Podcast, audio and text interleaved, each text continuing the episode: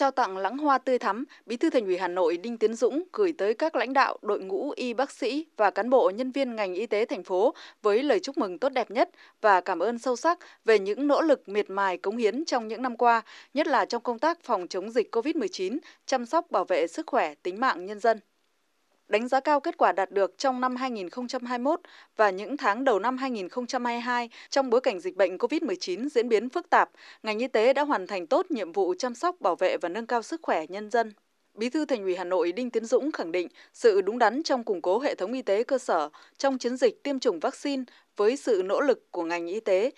sự vào cuộc của cả hệ thống chính trị, đặc biệt là quyết tâm cao của ngành y tế, tỷ lệ bao phủ vaccine trên địa bàn thành phố ngày càng cao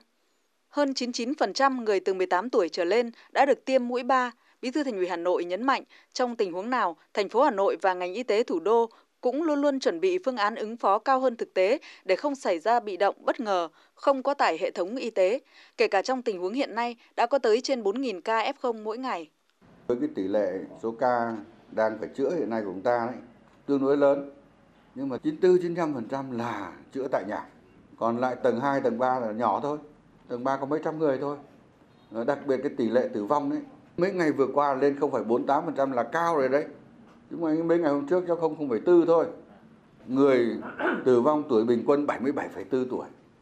Vừa qua chúng ta thắng lợi là chúng ta đã tổ chức tiêm vét tiêm cho cái đối tượng mà trước kia là khuyến cáo bệnh nền chưa tiêm đấy. Rồi, rồi cơ bản chúng ta tiêm vét. Cho biết y tế là một trong ba lĩnh vực được thành phố Hà Nội ưu tiên dành nguồn lực đầu tư trong giai đoạn tới công tác khám chữa bệnh của ngành y tế thành phố đã ứng dụng đưa các kỹ thuật mới, phương pháp tiên tiến triển khai thực hiện ở một số bệnh viện, góp phần nâng cao chất lượng khám chữa bệnh. Dự báo tình hình dịch bệnh trên thế giới và ở nước ta còn diễn biến phức tạp khó lường, có thể bùng phát các đợt dịch mới với những biến chủng mới lây lan nhanh hơn. Bí thư Thành ủy Hà Nội đề nghị ngành y tế thủ đô cần nỗ lực hơn nữa khắc phục những khó khăn, thách thức. Tiếp tục tập trung trọng tâm